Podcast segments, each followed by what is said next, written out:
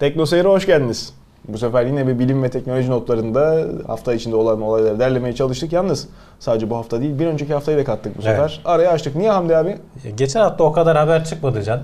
Ee, az olacaktı, kısa olacaktı. Dedik birleştirelim bari. Birleştirelim bari güzel olsun diye. İnşallah sözümüzü tutarız. Güzel bir gündem yayını sizinle beraber olur. Ee, ilk haberimiz biraz politik. Ee, Ama bir de sonuçta uzayla ilgili yani. Yani e, farklı alanlarda insanların kendi yetkilerini, ne bileyim hudutlarını esnetmesi, aşması artık normal oldu. Olağan hale geldi. Bu sefer kabına sığmayan insan Donald Trump olmuş. Yok canım bu onun yetkisini aştığı bir durum değil. Bu, Ne onun yani yetkisini- uzmanlık alanı da değil Adam biraz. sonuçta başkan para dağıtacak yani. Eh Bütçeyi ona göre ayarlayacak.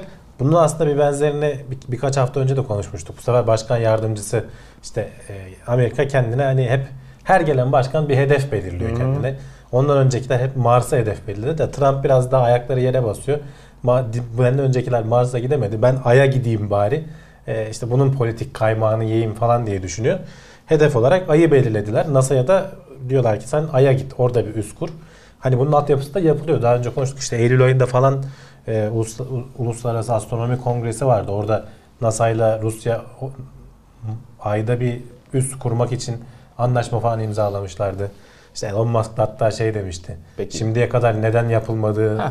kabahat yani yapılsaydı keşke falan. Ay'a bir üst diyorsun da ne üssü bu?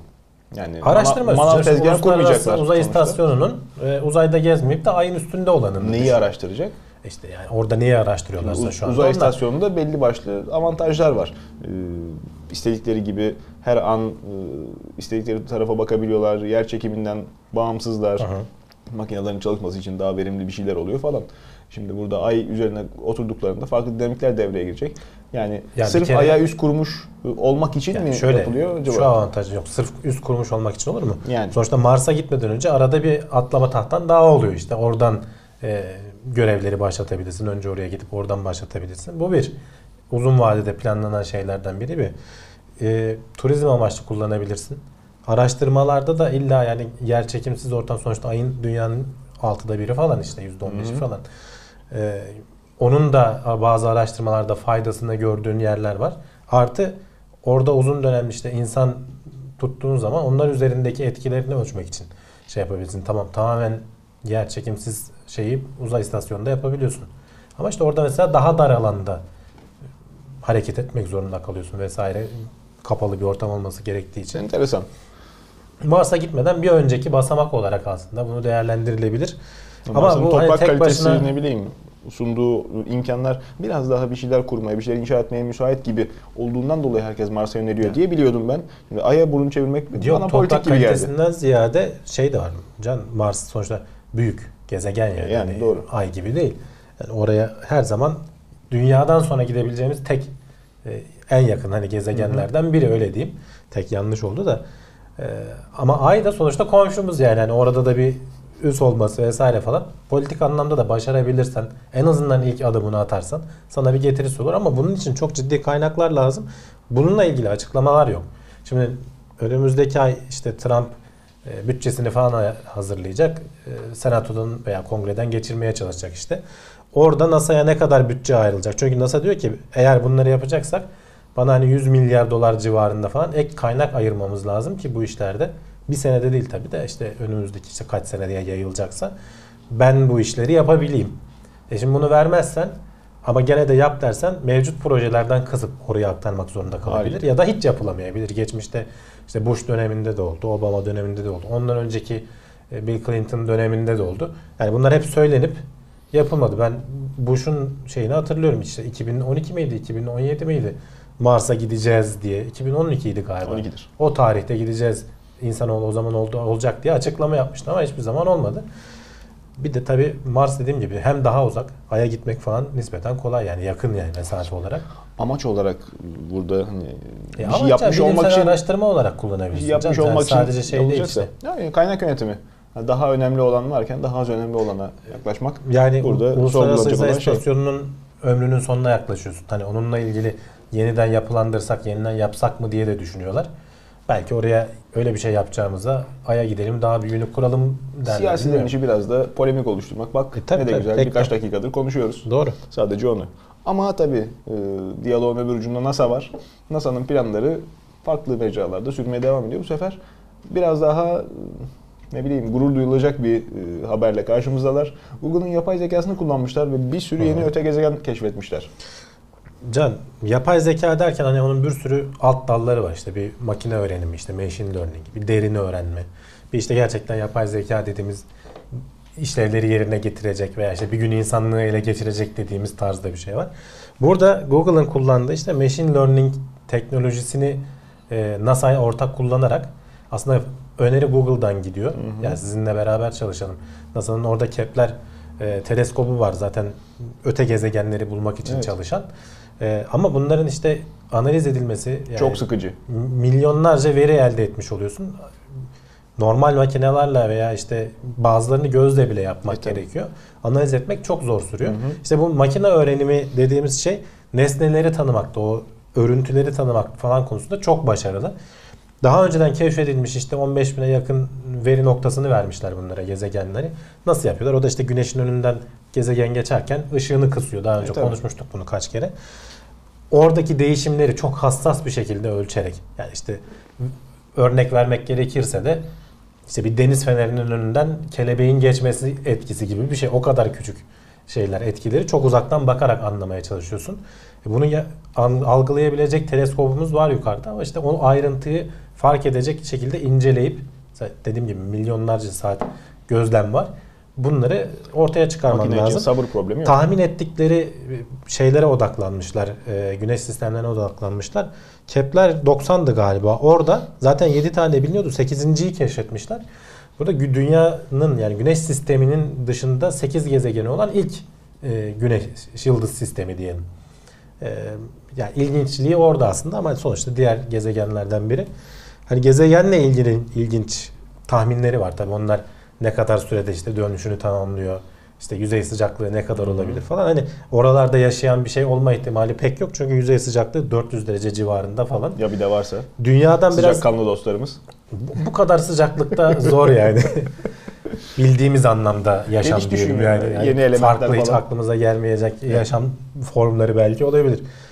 Kendi güneşin çevresinde 14 günde dönüyor. Çok hızlı dönüyor. Ee, düşün 8. gezegen olmasına rağmen. Ee, dünyadan biraz daha büyük. %30 falan daha büyük. Yani bunları bu tarz böyle şeyleri algılayabiliyoruz. Hatta Hmm. atmosferiyle ilgili fikirler de edinebiliyoruz. O geçen ışığın spektroskopisine bakarak. İşte o kadar söyleyebileceğimiz sonuçta uzak yerler. Ama işte yapay zekayı işte makine öğrenimini kullanabileceğin en önemli alanlardan biri. Yıldız savaşları çılgınlığı sürerken memleketimizde bir taraftan öyle uzay haberleri de güzel Ya oynuyor şey değil. e, ilginç burada Can. Bunu Google önermiş dedim ya. Bunların Google'ın bir şey programı var. İşte çalışma saatinin %20'sini farklı değişik projelere ayır gibi bir çalışanlarını e, işte ikna ettiği veya yönlendirdiği bir çalışma şekli var. Bu o projelerden biri. E, bir işte bu makine öğrenimiyle ilgili çalışan mühendisi diyor ki ben böyle böyle bir şey yapayım. Kepleri geliştirebilecek elimizde işte teknoloji var. İşte NASA ile bağlantıya geçiyor. Onlar olur yardımcı olalım vesaire falan. İşte veri setlerini veriyorlar. Beraber çalışarak ortaya bir şey çıkarıyorlar. Bu bakımdan önemli. Güzel güzel. Öbür taraftan Blue Origin Evet. yeni personel kapsülünün uçuş testini yapmış.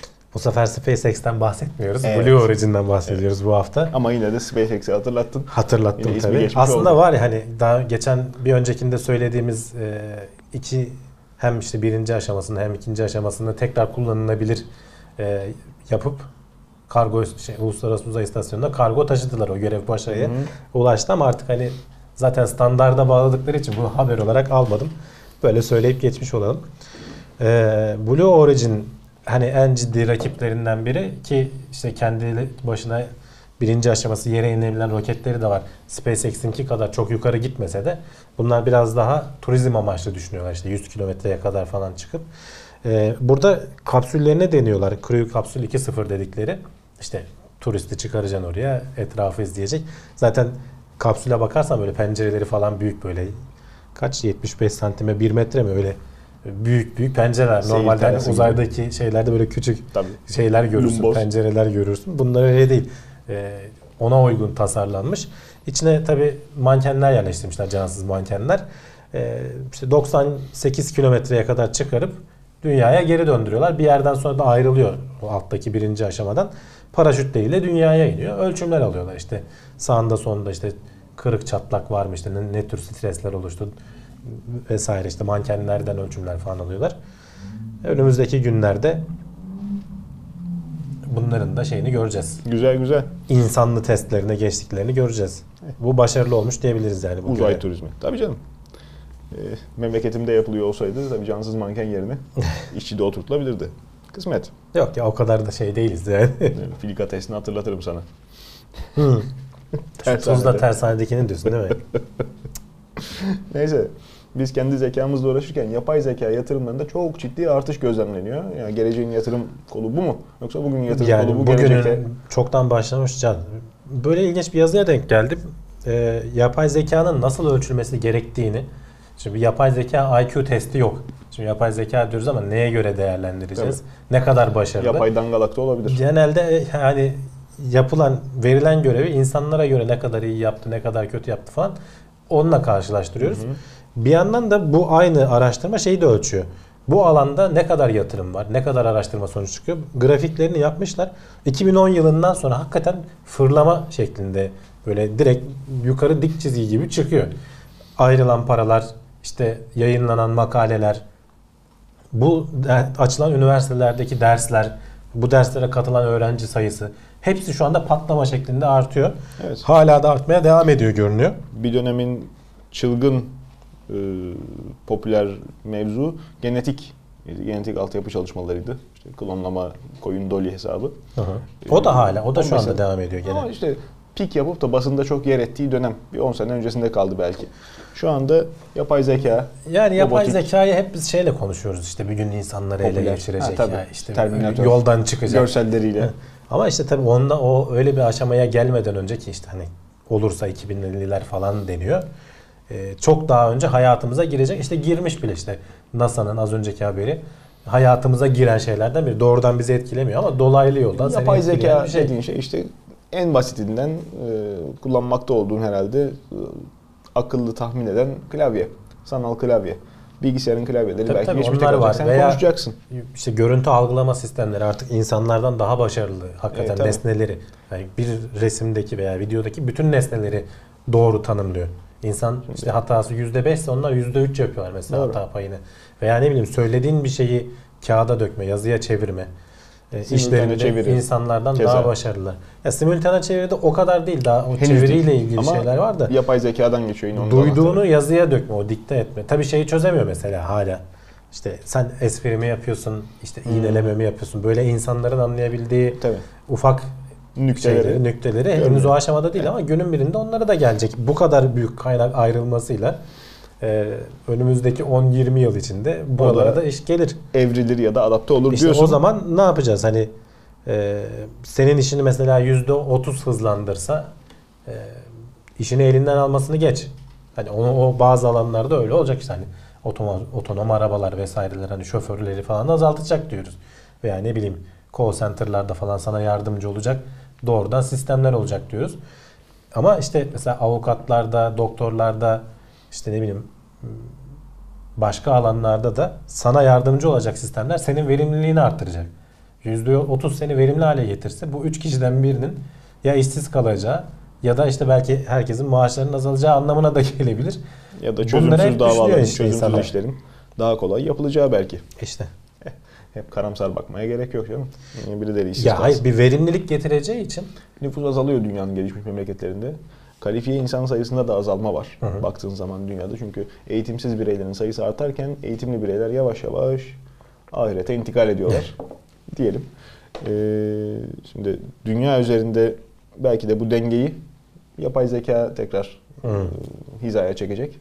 Yapay zeka desteği almış e, çok da iyi eğitimli olmayan insanlar e, daha komplike işlerde olabilir. ee, Ya da amelelik yapmak zorunda işte. kalmayacaklar.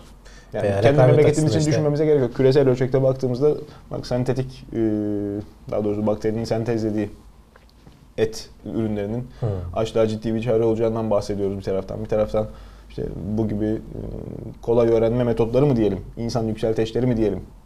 Yani eğitim sürecini e, alternatif şekilde hani modifikasyona döndüren yapay zeka takviyeleriyle Hı hı. belki dünya daha yaşanabilir bir yer olacak. Sen illa kendine bağlama onu git ihtiyacı olan çocuğa şey ver. Veya işte sonuçta sen diyorsun Verim ya, arttırıcıya ne gerek var? e, yani nüfus sonuçta önemli güçlerden biri. Aslında hani fazla ve eğitimsiz olunca başına bela da oluyor ama Hı hı. eğitimli ve fazla olursan da ciddi anlamda güç oluyorsun. İş yapacak insan önemli bir kaynaktır her zaman. Tabii. Ama işte bu değişebilir bu yapay zeka ile. Bakalım. O, o zaman işte büyük insanlar, insan kitlelerine ihtiyaç kalacak mı? Nasıl olacak? Onları ne işe koşacağız? Onlar ciddi problemler olacak. Ya da bakalım bu duruma insanlık 50 nasıl adapte içinde. olacak? Evet. Bir sonraki haberimiz çok enteresan. Yani bomba bir haber. Galapagos ispinozları. Hı hı. Bunu da bir defa da okuyabilen sayılı insandan biriyim muhtemelen. Galapagos ispinozlarının farklı bir tür oluştururken gözlemlenmesi Evet. haberimizin konusu. Şimdi Galapagos adaları zaten bu evrim teorisini falan ilk e, temellerinin atıldığı işte Darwin'in geziye çıktığı ve işte dünyanın çevresinde dolaşan bir geziye çıkıyor. En çok da buradaki ispinozlardan etkilenerek zaten o e, kitabında falan bunların resimleri vesairesi falan var hani farklı adalar. Bunlar küçük küçük adalar aralarında ciddi mesafeler var. Tabii ki bu mesafeler hani çok küçük gelen kuşlar da var da buradaki ispinozlar küçük kuşlar genelde kolay kolay adadan adaya e, uçamıyorlar. Uçamıyorlar. Dolayısıyla her, her adada kendine has bir ekosistem oluşmuş durumda. Aynı türden işte ispinozlar olmasına rağmen farklı farklı tipleri var. İşte kimisi daha büyük, kimisinin gagası büyük, kimisinin uzun. Yedikleri yiyeceği besine göre veya işte doldurdukları niş alana göre farklılık göstermişler. Şekillemişler, tabii. Einstein buradan, Einstein diyorum pardon, Darwin buradan uyanıyor konuya. Yani e, ve onun üzerine işte kitabında önemli bir alan ayırıyor buna.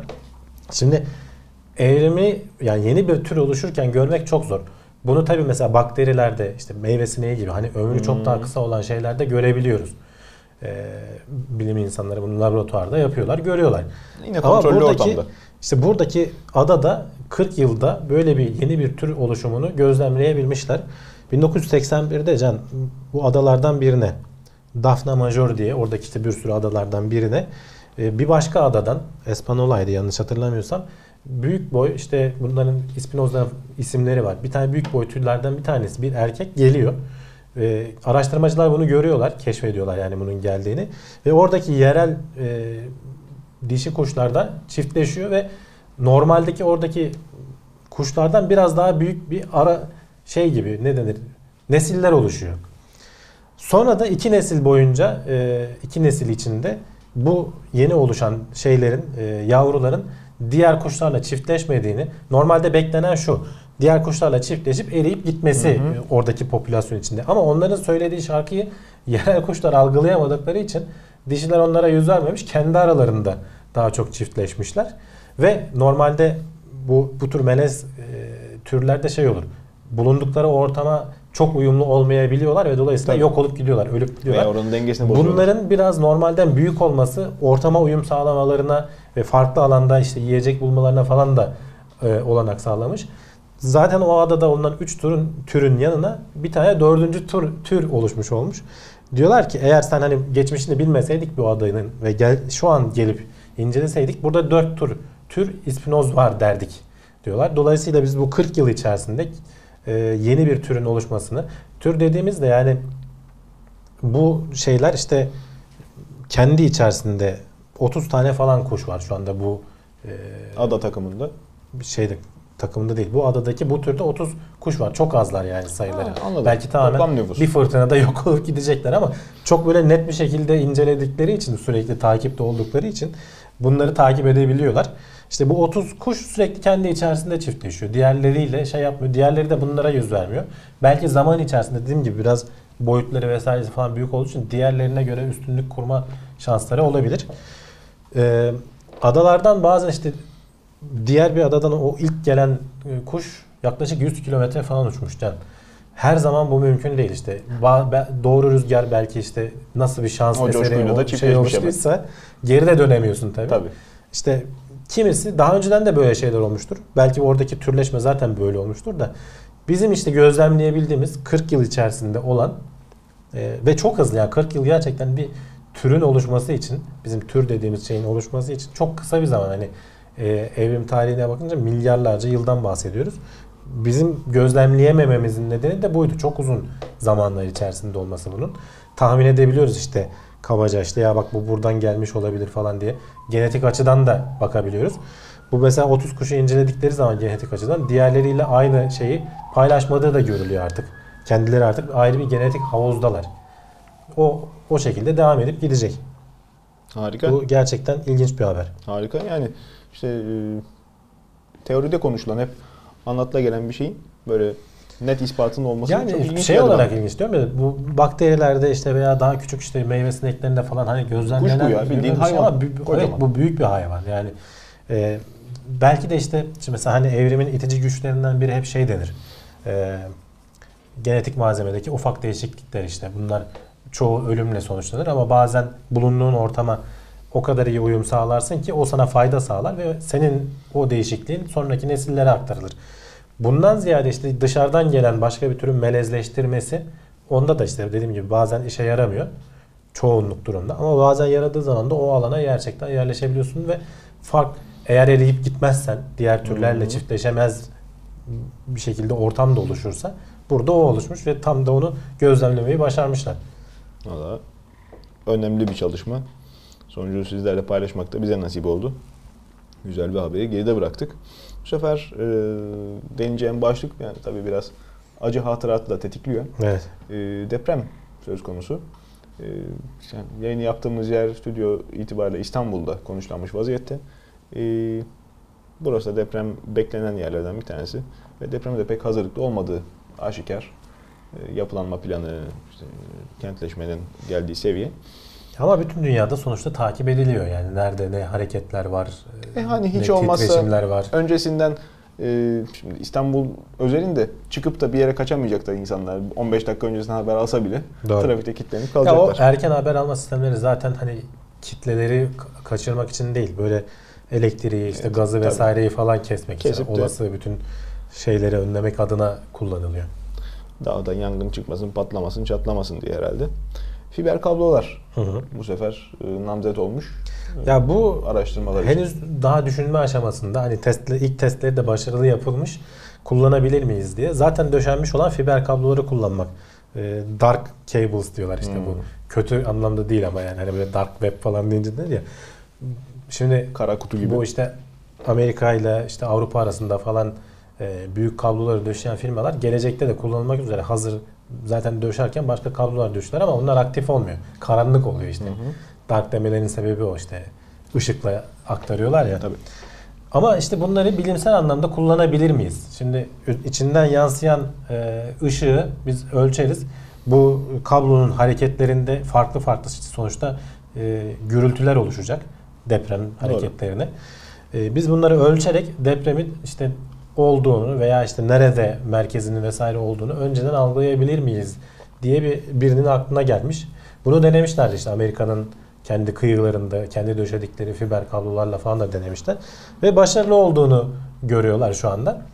Ee, şimdi artık iş şeye kaldı. Bu firmaları ikna edip belki bu işte şu an aktif olmayan veri transferi anlamında aktif olmayan kabloları acaba deprem olur, olur mu? İşte okyanusun dibinde falan oluyor ya. Evet evet. İşte tsunami falan uyarısı Hmm. oluyor.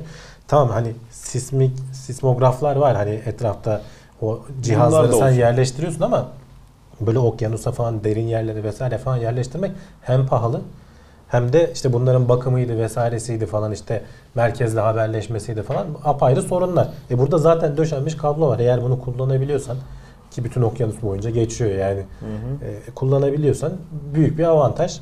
Bir verimlilik getiriyor yani sisteme. Bilmiyorum bakalım böyle belki ileride başarılı bir şekilde test edildi, yapıldı diye haberini de yaparız. Ama fikir güzel. Fikir güzel hakikaten. İşte bakış açısını bir şeylere yönlendirmek mevzu. Hali hazırdaki malzemeler. İşte nesnelerin haleti ruhiyesi bir grup bilim insanı da bitkilere gözünü çevirmiş. Ee, bitkilerin uyuşturucu ilaçlara insanlara benzer tepkiler verdiği Evet. bu seferki araştırmanın konusu. Nasıl ölçmüşler bunu? Ne çeşit tepkilerden bahsediliyor? Can şimdi bu anestezik ilaçlar dediğimiz işte e, sağlık alanında kullanılır. İşte ameliyatta seni bayıltmak için falan kullanıldı. Uyuşturucu deyince hani aklına şeyler gelmesin. Alkol, kötü niyetli esrar. uyuşturucular gelmesin. Bunlar sağlık amaçlı kullanılan anestezistler, anestetikler. Ee, bitkiler üzerinde de denemişler ve hakikaten de şimdi hep genelde bunlar hayvanlar üzerinde test ediliyor.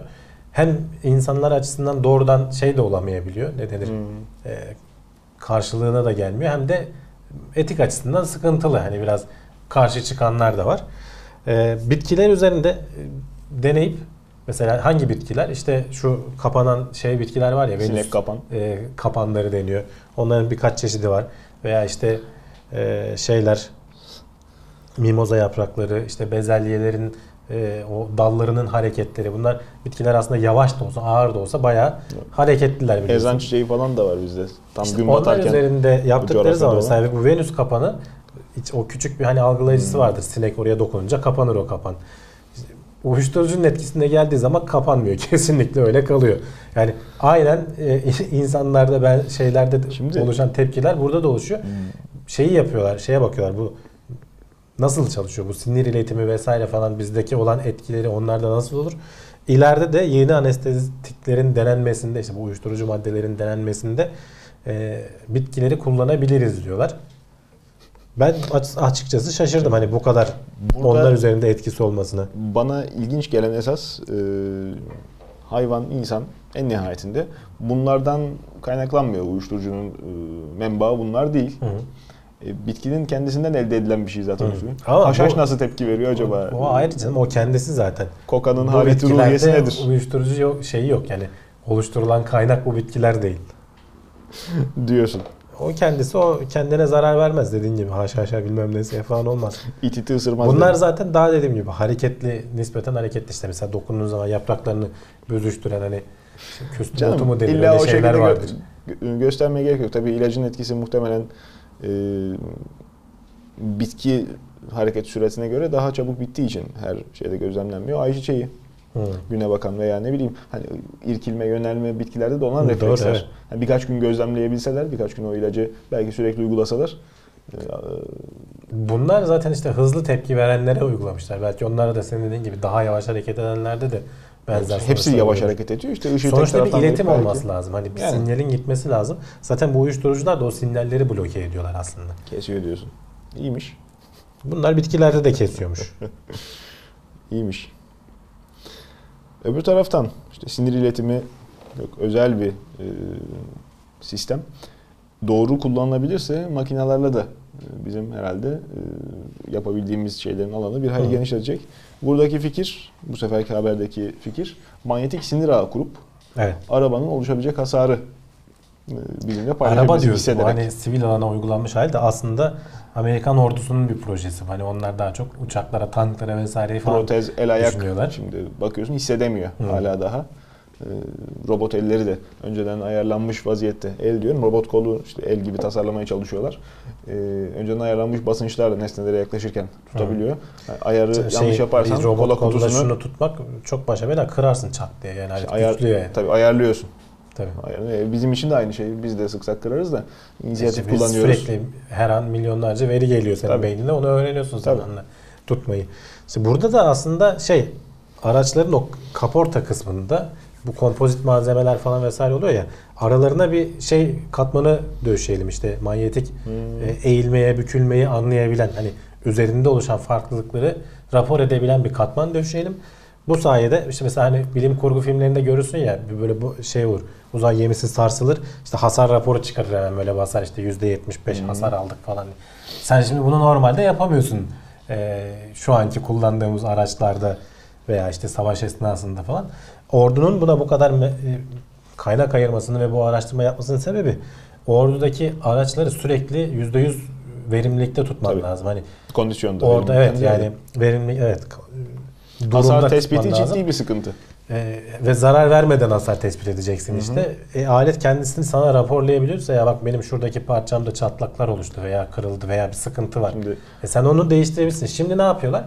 E, o vakit gelmeden güvenli bir zamanda otomatik değiştiriyorlar. E bu büyük Bu da bir verimsizlik yani maliyet. Bunları azaltmak için ama bunların tabii sivil alanda işte sen De- e, normal otomobillerde de duracak şey yapacaksın işte. Kapor- Otomobillerde olmaz o iş. O Gelmez yalan- diyorsun oraya kadar. mesela araba alacaksın diyecek ki abi sağ arka çamurlukta macun var benim dikkat. Olur mu öyle saçma şey? Bizim bizim buralara San- gelmez. Sanayiye götüreceksin usta bakacak, bakacak ondan sonra bir sigara yakacak. Atacak. Yani e, bazı hasarlar öngörülemeyen periyotta gerçekleşir. Üretim hataları olur. Motorun iç yapısında özellikle mekanik aksamda rulman haddinden çabuk eskiyebilir, amortisör haddinden çabuk gaz kaçırabilir. Bunları zaten hissedebiliyor e, insanlar. Burada şöyle bir durum söz konusu olabilir. E, savaş ortamında, e, aktif e, muharebe esnasında belki tankın bir tarafındaki zırh hani çok afaki bir örnek ama inceldiğinde askerin orayı koruması. Hı. Bizim kolumuz yaralandığı zaman o tarafı dönmeyiz çünkü. Refleks olarak muhafazaya almaya çalışırız. O tarafı e, saklamaya çalışması belki hedefleniyor İşte olabilir. Bunun dışında bir mantıklı de- bir kullanımı benim aklıma gelmedi ama Bunları sen bir de yapay zeka ile falan birleştirirsen zaten E, iyice tabii. bir otonomluğu sağlamış Tabii. oluyorsun. Hani sonuçta acıya tepki verme gibi bir şey olacak. Hani acıdığı zaman işte onu hissettiği zaman dediğin e, şekilde hani otomobillere girmez ama daha nitelikli makinalarda, daha nitelikli iş makinalarında Hı hı. belki e, ciddi şekilde hem iş kazalarını azaltır hem de e, kullanım hassasiyetini. Biliyorsun hidrolik kol, e, vinçlerle, kepçelerle çay karıştıran, insanı tıraş etmeye çalışan operatörler var. Hidrolik sistemler çok kaliteli ama hassas çalışmaları gereken durumlarda. Demin mevzu depremdi mesela. Deprem enkazından insan çıkarmak çok ciddi bir sıkıntı. evet. Yani ezdiği şey nedir? Ee, o hangi malzemeye ne kadar kuvvet uygulaması lazım? Bunu kepçenin ucu tespit edebiliyorsa özel makineler yapılabilir hasılı. Ee, önemli bir Şey gibi de düşün. Sadece araçlar olarak düşüneceksin. Yani sistem yerin altına teknoloji. bir sürü boru döşüyorsun. O borularda nerede çatlak oluyor, ne oluyor, ne O vesaire. ondan sonra Ölçebildiğini düşünsen de güzel olur. Yani sana tabii de işte şuralarda yer altındaki olduğunu boruya bu teknolojiyi harcamaya kalkarsan bu sefer İşte boru ya- fatura çıkar karşılığında. Hayır yarın bir gün ucuz hale gelecek canım. E Yani yarın Planımız o. ufuktaki ışık ucuz olur belki. Ama işte hayal gücünü sıfıra indirip de ilgi çekmek için sen bunu arabanın kaportası hasarı söyleyecek dersen sigorta eksperleri elinde e, boya kalınlığı ölçüm cihazıyla kovalar bizi. Vallahi belli olmaz. Sigortaların işine gelebilir. Hazırda çünkü diyorum ya bu alan çok böyle şey olmaya Senin işine müsait. geldiğinde 100 bin liralık araba 350 bin lira olunca hiçbir ekstra Ya o vasfı kadar pahalı olmadan olursa zaten olmaz canım. Yani o kadar pahalı olmama imkanı zaten ihtimali yok. normal seviyeye inmesi demek ticari anlamda bir anlam ifade etmesi demek. Yoksa zaten bir anlamı yok. Neyse bundan çok daha önemli bir haber belki çocuk kardeşlerimiz için. Ee, Hepimiz için canım, beraber. sadece çocuklar İğneden için değil. korkan diyorsun. Evet. Yaş sınırı olmaz. İğnesiz enjeksiyon. Ya bir, bir süredir zaten hani bu hep şeyleri geliyor. Ee, bu tarz bir şey olacak işte güzel olacak iğneyle uğraşmayacaksın. Hap Farklı bu? farklı yöntemleri enjeksiyon var. dediğimiz şey. Yok hap değil canım bayağı bildiğin vücuda hani iğneyle yapılması gereken şeyi çok yüksek basınçla çok ince böyle saç kalınlığı şeyinde. Şimdi iğneyi ne kadar ince yaparsan yap Sinek ısırığı kadar mı Olmuyor. acıtıyor? Nasıl oluyor? onu bilmiyorum denemedim Peki. yani ama hiç acıtmadı. ya. Sinek ısırığından bile az olabilir yani. Çünkü normal iğneler de hakikaten aslında o kadar acıtıyor. Hani içindeki ilaç aslında biraz yakar ya genelde. Şimdi bunda da çok yüksek basınçlarla işte saniyede 200 metre hızla falan ucundan fırlatıyor. Ee, alet buraya şey yapıyorsun işte vuracağın yere koyuyorsun basıyorsun düğmesine.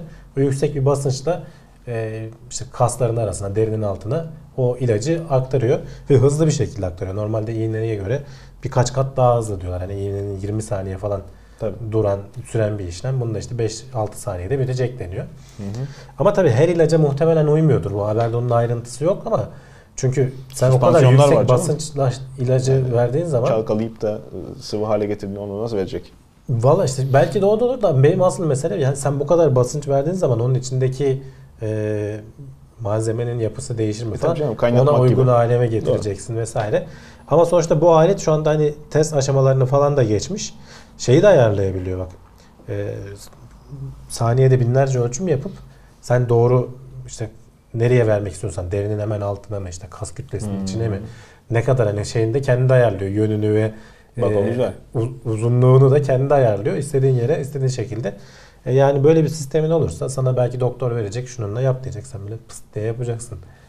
Yani şu an zorunlu olanlar kullanıyor işte hani diyabet hastaları. Onların da iğneleri küçüktür ya. Doğru. Ama yine yani sonuçta bunda Doğru, doğru. çok daha küçük bir şey belki hissetmeyeceksin. İşte saç kalınlığı Hı hı. nedir ki iğnelerin yanında hani bin- belki 100 katı 200 katı falan Doğru söylüyorsun. daha çabuk gelmesi ümidiyle can.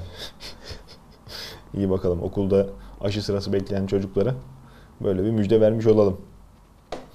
Yeni bir görüntüleme yöntemi bir sonraki tıbbi haberimiz. kanser oluşumunu çok daha erken safhalarda tespit etmek mümkün oluyor. Evet. Güzel günlere mi geliyoruz? Yani bugünlerde Yani bunların hepsi tabii den- deneysel henüz daha araştırma aşamasında işte. deney Bu- dediğimiz şeyler 10 sene öncesiydi. E işte Bugün 10 sene içinde hani onlar o hep o şey veriyorum aralığı veriyorum 10-20 sene aralığı falan. Ki yani Bunlar teknoloji parabolik hızlanıyor. Ee, Bir önceki periyot 10 sene ise bu seferki belki 3-4 seneye kadar. Can şu anki ölçüm e, ve görüntüleme tekniklerinin sıkıntısı belli bir büyüklüğe ulaşmadan sen kanser oluşumlarını göremiyorsun. Belli bir miktar büyüyecek. Ondan sonra algılanabilir hale gelecek. Tabii. E o arada da ya başka yerlere sıçramış olabiliyor ya işte artık etrafına zarar vermeye başlamış Tabii olabiliyor.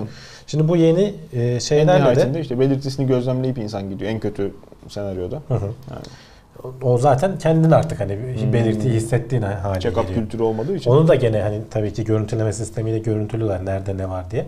Veya işte PET scan var mesela. Gözden kaçabiliyor. Kaç insan var öyle. Yani bu sistem bak biraz PET scan'e benziyor. Yani onda da işte bir radyoaktif şeker içiyorsun. Bu kanser hücreleri fazla Tabii. şeker sevdikleri Hı hı. için onları hemen kullanıyorlar. E bütün vücudunda parlıyor sonra da makinenin içinde çekildiğin zaman. Bu da buna benzer bir şey ama bunda nano parçacıklar kullanılıyor. Çok daha küçük şeylere kanser hücresinin içine almasını beklemiyor. Kendisi gidip belli kanser tiplerine yapışabiliyor. İşte artık o parçacıkları da sen ona uygun tasarlarsan farklı farklı kanser türlerini doğrudan nokta atışı bulabilirsin. Bu tabii iyi bir şey mi kötü bir şey mi? Çünkü hani şey de var. İşte bir önceki gündemimizde de genetik mühendisliğindeki açılan çığırdan bahsetmiştik. Adenin, timin, guanine, sitozine yeni Hı, şey iki eklenmişti. tane enzim eklenmişti. Ha, İşte bu modifikasyon teknoloji, teknolojisiyle birleştirirsen bayağı bayağı ufku açıyor. Ya işte başka şeyler de var canım. Diyorum ya işte, kanser alanında Güzel çok günlere giderken araştırmalar var. yani üst üste koyduğu için bilimsel gelişmeler birbirine e, yardımcı olacak şekilde e, geliyor. Hepsi beraber e, çok daha hızlı bir süreç. Hakikaten de dediğin gibi üstel bir şekilde artan hızda bunlar. Evet evet. Evet. Gayet güzel. Öbür taraftan tabi insanoğlu buraya uğraşırken maymunoğlu da başka dertlerle yüzleşiyor. Grip maymunlara bulaşıyormuş insanlardan ve ölümcül Evet. bile olabiliyormuş. Ee, Can Bizi öldüren domuz gribi vardı. İşte kuş gribi vardı. Onlar da insan gribinden de ölüyormuş. bunlar da öyle olmuş. 2013 yılında bir e, biliyorsun bu Uganda'da falan vesaire böyle bunların takip edildiği, sık yakından takip edildiği e, doğal hayatı koruma alanları var. Orada 5-6 tanesi e, bir anda işte öksürüp hap, hapşırıp işte hastalanıp ölmüşler. İşte içlerinde bebek yaşta olanları da var 2 yaşında. 57 yaşına kadar olan farklı yaşta olanları da var. Tabi hemen o an ölçülüp şey yapıldığı için e, vücutlarından işte sıvılar vesaireler falan aldı ya bunlara ne oldu diye araştırıldığı için sonradan ortaya çıkıyor. Şimdiye kadar belgelenmiş hiçbir kaydı yoktu insandan maymuna e, grip bulaşmasının. Bu işte belgelenmiş ilk şey oldu 2013 yılında. Böyle bir şey olabiliyor. Bizdeki grip virüsü insanı da biliyorsun öldürebiliyor eğer e yani tabii. vücudun zayıfsa. Maymundan da insana AIDS mi bulaşıyordu? Öyle olduğu düşünülüyor ilk.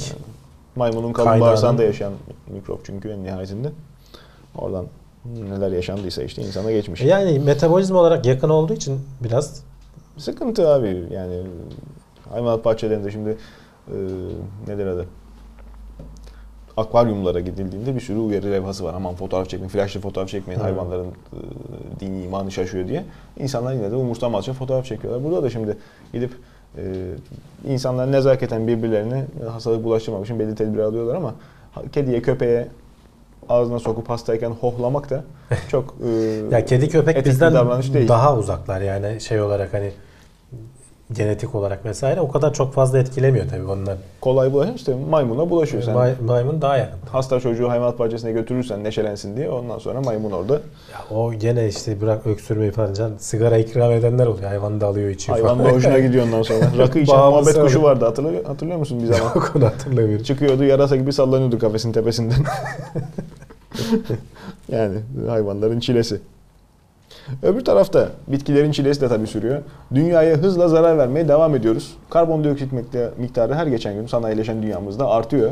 E bunun tesirlerini çok farklı mecralarda görüyoruz. Bir diğeri de tarım. Hı hı. E, Meyvelerin, sebzelerin kalitesinde ciddi manada düşüş varmış. Şimdi aslında bu garip çünkü meyveler, sebzeler karbondioksiti sever. Yani onu alıp besin haline Fotosentez getirip nedir? e, oksijen veriyorlar. Zaten bunu araştıran bilim adamına da ilginç bir şeyde bir şekilde bu noktaya ulaşıyor. Şeyleri deniyorlar. Zooplankton denilen bu okyanuslarda yaşayan hayvancıklar var. Mini, mini minik hayvanlar. Ve gene minik minik bitkilerle besleniyor bunlar. Ee, bu e, zooplanktonları diyorlar ki bu bitkilere biz daha fazla güneş ışığı verirsek bunlar daha hızlı gelişirler. Zooplanktonlar da daha fazla yiyecek bulduğu için bunlardan sayısı artar mı diye bir şey test yapıyorlar laboratuvar ortamında. Bir yere kadar bunun doğru olduğunu görüyorlar ama bir yerden sonra e, bu planktonlar yok olmaya başlıyor. Daha fazla yiyecek olmasına rağmen. E, niye böyle bir şey oluyor diye araştırdıklarında daha fazla güneş ışığı alıyorlar evet. Daha fazla gelişiyorlar evet. Ama besin değerlerini kaybediyorlar. Bu adama çok ilginç geliyor. İsmi de Irakli Lolatze diye bir adam. Ya bu diyor kendisi aslında matematikçi ama böyle biyolojiye meraklı bu alanda araştırmalara girişmiş. Bilime gönül vermiş. Evet. Müstesna bir insan. Ee, ya diyor bunu daha büyük çapta diyor o zaman diyor mesela biz atmosferde karbondioksit miktarının sürekli arttığını biliyoruz. İşte 280 işte milyonda 280 parça başına şu anda 400'leri falan geçmiş durumda. Hani 100 100 Evet. 150 yıl öncesine göre ikiye katlamışız neredeyse veya biraz daha azında. Bu bitkiler için bir yandan iyi bir şey. Daha fazla besin bulabiliyorlar. Ama işte bizim kendi ürettiğimiz besinlerdeki daha işte şeyler onları da karşılaştırmışlar. 100 yıl öncesine göre, 50 yıl öncesine göre bazı besinlerin şeylerini bulabiliyorsun. Arşivlenmiş halleri var. Ee, içerikleri protein bakımından işte e, demir bakımından vesaire falan çok çok daha az. Ne artıyor? Karbon doğrudan işte şey yaptığı için glukoz miktarları artıyor. E, do- doğrudan bu da bize yansıyor işte. Evet. Hani diyoruz Obezite. ya obezite vesaire falan. Sen hani ekmekle vesaire falan beslenmiyorsun. Doğal besleniyorum diyorsun ama eskiye göre çok daha fazla karbonhidrat içeren bitkiler yemiş oluyorsun. Bunu izlerken Normalde bir bitkiden aldığın eskiden işte 100 sene yediğin elmadan aldığın işte küçük mineraller, vitaminler vesaire falan çok çok daha az olmuş oluyor günümüzde. bunu izlerken aklında organik tarım e, baloncuğu yankılanan izleyicilerimiz de olacaktır. Bu zaten organik tarımın içinde Tabii tabii bulunduğu işte hal. buna, bundan kaçışın yok çünkü Senin atmosferde zaten o kadar karbondioksit var yani. İlacı basıp da şişirttiği domatesi hiç gündeme bile getirmiyorlar. Ya şey de var Can. Şimdi sonuçta biz mesela verimlilik artsın diye daha fazla domates elde etmek için e, içeriğine bakmadan, besleyiciliğine bakmadan daha dayanıklı türleri zaten seçiyoruz. Evet. Onlar da düşürüyor bir yandan Tabii, besleyiciliğini. E, yiyorsun yiyorsun ya bunların eski tadı yok diyorsun. O, o senin tadını alabildiğin. Bir de O vücuduna esnada sen de ihtiyar olduğun için saygı duyulmuyor. Ama eskiden evet. evet. dilinin pütürleri ölmüştür Ama hakikaten mesela şeylerde de bu sadece bizim yediğimiz besinlerde değil. Mesela arıların beslendiği e, bir bitki var. Şimdi adını unuttum. Altın başak diye geçiyor Türkçe'de. Böyle güzel sarımsı bir çiçek. E, yaban yabani bir şey bitki ve hani insanlar tarafından hani genetiği vesairesi falan değiştirilmemiş veya işte zorlanmamış belli şartlarda büyümeye, değişmeye. Bu mesela arıların buradan toplayıp oluşturdukları polenlere vesaireye falan bakıyor işte bu arı sütü vesaire falan. Onların da hakikaten protein miktarları falan çok ciddi anlamda düşmüş durumda. Ee, bunu adam e, şeyi anlatıyor. İlginç olan nokta şu. Adam diyor ki ya bu kadar karbondioksitin bizim işte yetiştirdiğimiz tarım ürünlerine falan etkisi ne? Şimdiye kadar kimse araştırmamış. Adam bu alanda araştırma yapmak istedikçe kaynak falan verilmiyor. Yani Ee, tabii. bulamıyor doğru düzgün. Ee, buradaki işte haber Politico diye bir yerde yayınlandı bu. Buradaki haber yayınlanmadan önce bunlar bazı böyle önde gelen bilim adamlarıyla falan konuşmuşlar. Ba- Bazılarından şey tepki aldık diyor. Ya hakikaten biz bunu hiç düşünmedik. Bak buradaki sonuçlar da ilginç. Buna ara, eğilmeliyiz, araştırmalıyız falan diyorlar. Yani şu anda bu alanda ciddi bir araştırma eksikliği var. Atmosferdeki karbondioksit miktarının e, yetiştirdiğimiz bitkilerdeki işte tarım ürünlerindeki negatif etkileri. Sadece ısınma değil bak işte ısınma ayrı bir konu. Bu tamamen onların e, şişmesi yani Birlikte hormonlu geliyor. bir şekilde o da şişmesi gibi izole bir şey değil. oluyor. Bir taraftan o da devam ediyor. O da devam ediyor tabi. O Biz hep onu konuşuyoruz. Hani işte küresel ısınma, küresel ısınma da yediğimiz tarım ürünlerinde de ciddi farklı Bakalım. oluşturabiliyor. Enteresan bir bağımlılık noktasında buluşacak mıyız acaba? Bir taraftan tedavi yöntemleri iyileşiyor, bir taraftan kendimizi daha kolay hasta ediyoruz. Yani bu Garip. karbon salınımını sınırlayabilirsek hani bu alanda tamam gelişmeler vesaire oluyor işte güneşten yararlanmayı falan arttırabiliyoruz işte arabalar belki 10-20 yıl içinde Hamdi değişecek abi, ama bunu geri dönülmez noktaya geldik mi Daha gelmedik önce mi birkaç onun defa birkaç defa anda. daha söyledim. Bunlar boş propaganda haberleri. Senin piyasada kullanmakta olduğun arabanın egzozundan kilometrede 255 gram mı karbondioksit Hı. çıkıyor? Ama çok araba var. 130 Onun da gram. Çok işte. araba var. Öbür tarafta savaş oluyor ya. Ha, o ayrı Öbür tabii. tarafta fabrikanın bacasına filtre takmıyorlar.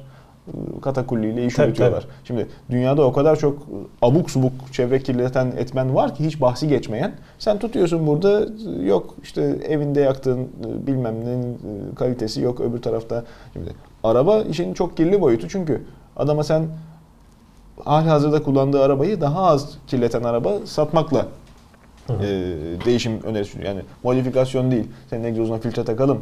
Daha çevreci olsun demiyorsun. Ya Sen onun zaten komple arabanı seni imha edelim. O kaynak bir yok olsun. O da bir çevreyi kirletsin. Doğru. Sana bir sürü e, uğraşıp da yaptığımız zaten o zaten satış işini patlatmak için Tabii. her türlü Tabii. şeyi kullanıyorsun. Tabii. Şimdi birazdan gene ona ben kirli bir bununla var. ilgili bir haber de gelecek. Onu da konuşacağız. Evet, gelecek, gelecek. Ondan öncesinde e, ilginç bir başlıkla yine gündemimize e, nokta koymuşsun. Kızlar erkeklere göre birlikte problem çözme konusunda daha başarılıymış. Ben buna Evet. hiç şaşırmadım. Zira tuvalete bile 3 kişi gidiyorlar. Ya ben de şaşırmadım. Zaten hani araştırmayı yapanlar da aslında bu pizza testleri yapılıyor ya hep e, ülkelerdeki işte Hmm, eğitim evet. seviyesi falan. Evet. Bu da onun parçalarından biri. Gerçekten de ortalamada erkeklere göre 29 puan daha fazla e, birlikte sorun çözme yetenekleri var. Tek başlarına çözme yetenekleri de erkeklerin daha fazla. Yani biz bir araya gelip ortak bir işi kadınlar kadar yapamıyoruz. Testosteron bu durumda ortaklığa e, Evet. Engel olan bir şey herhalde anlaşılan. Diyebiliriz peki. Öyle söylenebilir yani. Bu sonucu da bu haberden çıkartmak herhalde Yok yanlış değil. kafa doğru. kafaya veren iki erkeğin yapacağı bir şeydi. Neyse efendim bir sonraki haberde durumu toparlayalım. Yüksek zekalı insanların depresyona, ruhsal bozukluklara daha e, yatkın olduğu söyleniyor. Ya özellikle hani zihinsel bazı bozukluklara işte hani eee, ne bileyim otistik spektrum bozukluğu işte yüzde seksen daha fazla olma ihtimalleri yüzde yirmi pardon Eee, işte dikkatsizlik vesaire işte eee, hiperaktivite yüzde seksen daha fazla olma ihtimalleri Eee, Yani toplum içindeki rendelenmeden %83 yani kaynaklanmıyor ortalamaya diyorsun. göre hani ondan Beyin kaynaklanıyor da aslında. Beyin. Beyin yapısı normal Uyumsuz. insanlara göre daha farklı çalıştığı için bunlar hep zihinsel problemler ama bunların fiziksel etkileri de oluyor. Mesela e, alerjik şeylere daha fazla yakalanma ihtimalleri oluyor. Otoimmün hastalıklarına. Bunu da şeye bağlıyorlar. E, sonuçta bu alerji vesaire işte otoimmün hastalıkları falan da bağışıklık yapısıyla ilgili olduğu için e, beynin bağışıklık sistemini etki etmesi. Yani aşırı farkında olan insanlar, üst işte yüksek zekalı insanlar daha fazla rahatsızlık duyuyor çoğu şeyden, çevrelerindeki olan bitenden. Hem zihinsel anlamda sıkıntı yaşıyorlar bu konuda hem de bundan dolayı kendi vücutları kendilerine işte beyinleri bağışıklık sistemine işte aşırı uyarıya, uyarıyor. Alerjiye belki neden oluyor. Veya işte kendi otoimmün hastalıkları dediğinde kendi bağışıklık sisteminin kendine saldırması aslında Tabii, vücuduna saldırması. Bunlara neden olabiliyor. Yapılan araştırmalar da işte dediğim gibi yani Mesela duygu durum bozukluğuna %80'in %182 daha fazla yakalanma ihtimalleri var. Ne bileyim eee, mesela işte çevresel şartlardan oluşan alerjilere %213 daha fazla yakalanma ihtimalleri var. Bu araştırmalar da nereden yapılmış? Eee, Mensa diye bir organizasyon var biliyorsun. İlk %2'lik eee, zeki insanların işte üye olabildiği vesaire falan onların katıldığı bir şey var. 3715 kişi eee, test edilmiş burada. Bu araştırmanın sonuçları böyle ciddi farklılıklar gösteriyor. Bu arada İlginç. il- ilginç de bir alan varmış. Psikoneuroimmünoloji diye düşün yani psikoloji var, nöroloji var, immünoloji var. Üçünü de birleştiren bir alan varmış. Yazı içinde okuması bile zor yani. Öyle öyle. öyle hakikaten. Peki detoksla çare olabilir mi? Modern tedavi sistemlerinden bir diğeri Evet. olarak. Az önce hani Neden? konuşuyorduk ya insanlara bir şeyler satmak için eee, herkesin aklına çok cin fikirler geliyor Can. İşte ne bileyim bilimsel anlamda duyduğun böyle ama çok da içini bilmediğin için mesela kuantum kelimesi onlardan biridir. Kuantum İşte- şekeri çayınızı 3 misli tatlandırır. Detoks da onlardan biri. Bu aslında eski bir yazı ama hani denk geldim paylaşayım bir dedim. zaman her şey turboydu ya. Hala geçerli sonuçta. Hala her yerde detoks falan görüyorsun. Hı Ee, ya detoks diye bir şey yok can. Vücudunda eğer zaten zararlı bir şey Detoks varsa ne demek? Toksin. toksinlerinden arındırılma. Ha, bir arınma yine. Bunun şeyden geliyor. Bir kere bir mesela uyuşturucu bağımlılığıyla mücadelede detoks diye bir şey var gerçekten. O uyuşturucunun vücuttan atılması sürecinde biliyorsun bir yoksunluk sendromuna krizine Evet. falan giriyorsun. İşte o bir e, detoxification işte veya ne bileyim toksinlerden, zehirlerden arındırma süreci. Toksin evet böyle bir şey var. kavramına burada eğilmek lazım tabii. Neye toksin Zaten diyoruz? bu, bu yazıda da onu söylüyor. Şimdi bu adamlara mesela 15 tane falan ürün işte şampuanı bile var detoks şampuanı falan. Saçlardan mı İşte arındırıyor? genelde çayı oluyor bitki çayı işte detoks. Ne bileyim böyle garip yeşil sıvılar oluyor. Salatalık özlü bilmem ne falan bunu içiyorsun işte. Evet. Vücudun. Onu soruyorlar. Toksin derken neyi kastediyorsunuz deyince hiç adamlardan ses gelmiyor. Yani toksin nedir sizin için? Senin vücudunda zaten oluşan e, metabolik şeylerin sonunda oluşan zararlı maddeleri işte deri yoluyla atıyorsun. Nefes ciğerlerin yoluyla atıyorsun. Böbrek, karaciğer bunlara yarıyor zaten. Vücudunu temizlemeye yarıyor. Mevzu şu aslında hepsinin çıktığı nokta şu. Ee, dediğin gibi toksin vücudumuzda var. Nedir bu toksin? İşte Karbondioksit. Değil mi? Vücudundaki toksin işte. o da toksin ama ağır metal artı madde. var. Deodorant şişesinden tut da işte yolda gezen arabanın egzoz borusundan e, Var, var bir sürü tabii. Partikül işte geliyor. şeylerden. Bunlar vücutta nasıl absorbe ediliyor? Nasıl tutuluyor? Bunlar yok olmuyor. Yani büyük çoğunluk- geziyorlar. Şimdi gezenler veya bir yerde duranlar belli bir miktarı zaten zehirleyici seviyeye ulaşmadıysa sorun yok. Zaten onlar duruyor. Duruyor. Nasıl duruyorlar? Zehirleyici seviyeye ulaştıysa da zaten ölüyorsun. Yani. Yağ dokusunda duruyorlar. Evet. Senin göbeğin bir işe yarıyor orada. Bir amaç için var. Orada yağ dokusuna hapsolmuş vaziyette absorbe ediliyor. Vücutta diğer şeylere karışmıyor. Sen ne zaman kilo vermeye çalıştığın zaman detoksla kimler ilgileniyorlar? Yani nasıl çıktı piyasaya bu ürünler? Kilo vermeye başladığında yağ dokun çözülüyor. Yağ dokun çözünce o şeyler serbest kalıyor Hı ve vücudunu zehirlemeye başlıyorlar. Etkilerini görüyorsun. Benim zayıfladığım dönemde de arkadaşlar e, dikkat etmişlerdir. Ölü gibisin, işte sararmışsın, solmuşsun, betin benzin O açlıktan oluyor can. Açlık kadar. Onların serbest kalmasında payı var. Bu dönemde sen su içer, boşaltımını hızlandırırsan, Evet. vücuduna yardımcı olursan kolaylaşıyor iş. Detoks dediği işte yeşil sıvılarda ishal olmak için birebir. İçiyorsun ondan sonra bütün toksinlerinden arınıyorsun. ya can şeyi önerenler bile var. Hani detoks falan bir şey içme falan ayrı. Bir de işte o bağırsak yıkama, lağman vesaire falan işlerine girenler bile var. Bunların hiçbirinin ispatlanmış faydaları yok. Hatta zararları var. Yani e, bu detoks işlerine bir yerde görüyorsanız kesinlikle soru işaretiyle bakın. Hiç şey yapmayın yani. Girmeyin o işlere. İhtiyacınız yok. Siz normal dengeli beslenin. Hani hep diyorlar ya Akdeniz diyeti işte. e, işte peynirini, etini, Hmm. balığını, yeşilliğini ye. Fındık fıstık Bol bol öyle ye. şey mi- mineral içeren, vitamin içeren Fakir olma. şeylerini ye. Hayır, Bak- fakir olma, fakir olma zaten zaten canım. güzel. Yani Ya canım sebzeyi vesaire falan. Mesela bazı sebzelerden ekstra bir şey Kaliteli besine ulaşamayan o kadar çok insan var ki Dengeli muhtemelen biz de dinliyorlar haklı olarak. Ee, tamam ya ete vesaireye falan hani ulaşman daha zor olabilir ama mesela brokoli 55 pahalı lira bir şey olmuş değil. kilosu. Ama işte ondan da fazla şey bekleme onu diyorum. Bazı şeylerde çok öne çıkar. İşte brokoli bütün işte vücuttaki karaciğerin yardımcısıdır. Süper ona şey yapar falan. Ya bu kadar abartılacak bir şey yok. Sen brokolinin içindeki Onu ben şey o kadar evet, çok sana dinledim ki. Ben da. tadını seviyorum Allah kahretmesin. yani brokoli ben yerim. Hoşuma gittiği için tadı yerim. Aa diyet mi yapıyorsun? Şey mi işte şöyle faydalı böyle mi diyorlar. Ya değil alakası yok o da sebze. Ha işte diğer sebzelerden Çimen yerken ondan görseler. da mesela kabaktan da ye. Brokoliden de ye. Ne Hmm. bileyim karnabahardan da ye. Ama ye yani hani zaten onları yediğin zaman işte bir, bir miktar işte alabiliyorsan ette de beslenirsen tamam işte yani bu kadar aslında yapman gereken. Çok öyle fantastik işlere girmene gerek yok.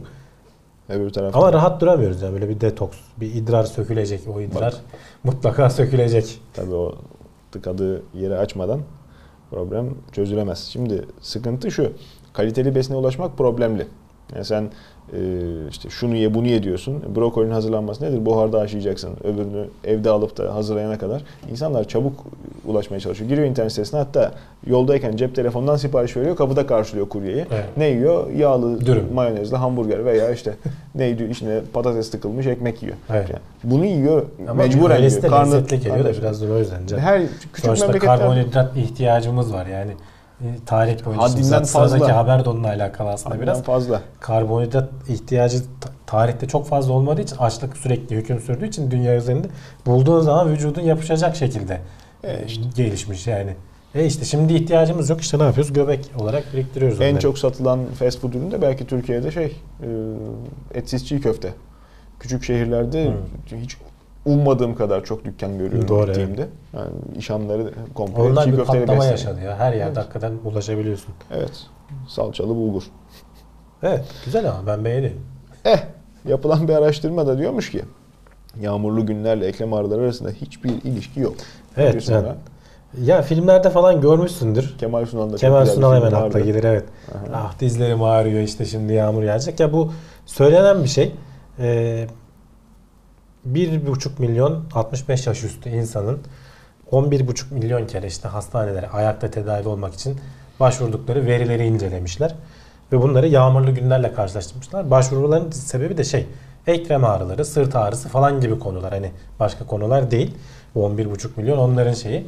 Aralarında hiçbir korelasyon bulamamışlar. Hatta tam tersine e, yağmurlu olmayan günlerde fark edilir miktarda daha fazla şey var. Ama tabii gene hani bunların oranlarını falan vermişler de daha fazla bu alanda araştırma yapılmalı deniyor.